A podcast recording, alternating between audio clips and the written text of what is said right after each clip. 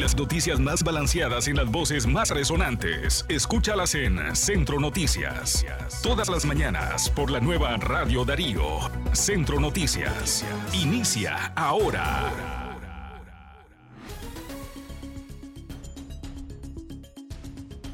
Bienvenidos, bonita mañana de miércoles 26 de octubre del año 2022. ¿Cómo están? Buenos días. Una vez más, gracias por acompañarnos en esta plataforma Radio Darío 8913.com. Mi nombre es Francisco Torres Tapia y en los próximos cinco minutos te contamos cuáles son las noticias más importantes en Nicaragua y el mundo en las últimas horas. Iniciamos. Ortega busca encubrir abstencionismo en las votaciones al aprobar ley sobre cédulas vencidas, dice el organismo Urnas Abiertas. Además, presos políticos con 60 días sin recibir visitas, denuncia el Centro Nicaragüense de Derechos Humanos. En esta ocasión también con la orden ejecutiva 13.851 Estados Unidos se puede sancionar a sectores y personas que apoyen a los Ortega Murillo. Y a nivel internacional, El Salvador desarticula una red de tráfico de personas. Estas y otras informaciones en breve.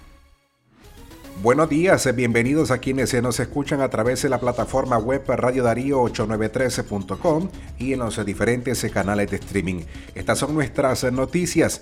El régimen de Daniel Ortega sabe que va a dar un alto abstencionismo en las votaciones del próximo 6 de noviembre.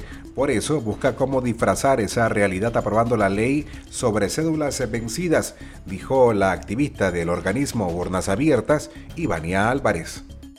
La activación de las cédulas vencidas en el padrón electoral evidencia la desesperación del régimen porque saben que van a ser derrotados por el abstencionismo, afirmó la activista.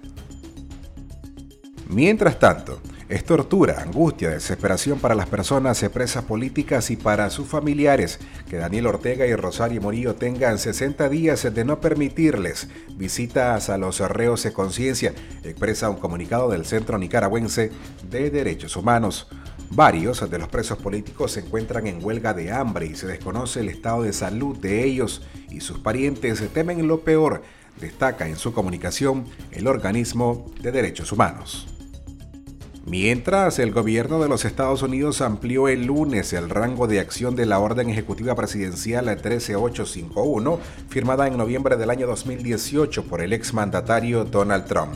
Con este decreto ejecutivo ahora podrán ser sancionados entidades de los sectores de la economía nicaragüense que brinden asistencia al régimen de Daniel Ortega. Rosario Murillo, esposa de Ortega y vicepresidenta de Nicaragua, fue la primera alta funcionaria sancionada con esta orden presidencial titulada Bloqueo de bienes de ciertas personas que colaboren con la dictadura sandinista. En otro orden, los días de esta semana serán soleados y con aumento de temperaturas porque no habrán precipitaciones, dice un comunicado del estatal Instituto Nicaragüense de Estudios Territoriales INETER vamos a tener mayor influencia del uso de sol y las temperaturas andarán en los 35 grados en algunos departamentos y en las zonas más altas del país estarán a unos 34, dijo Ineter. Se podrían registrar temperaturas mínimas de 18 a 19 grados, afirmó Marcio Vaca.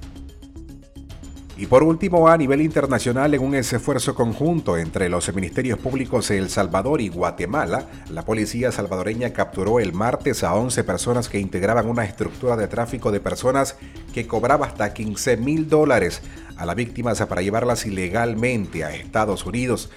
La unidad especializada de trata y tráfico ilegal de personas de la Fiscalía informó en un reporte de prensa que los traficantes conocidos como coyotes sacaban a sus víctimas por diferentes puntos ciegos de la frontera y les cobraban entre 10 mil y 15 mil dólares para llevarlos ilegalmente a Estados Unidos.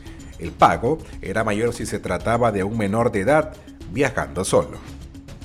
Hasta aquí las informaciones en este podcast correspondiente a hoy miércoles 26 de octubre del año 2022. Gracias por escucharnos y no olvide que para más detalles se puede visitar nuestro sitio en la web radiodarío893.com. Mi nombre es Francisco Torres Tapia. Me despido. Será hasta en otra ocasión. No dejes de informarte con nosotros. Síguenos en las redes sociales y las plataformas de streaming. Encuéntranos en Facebook, Twitter, Instagram, Spotify y Apple Podcasts. Radio Darío, más cerca del nicaragüense.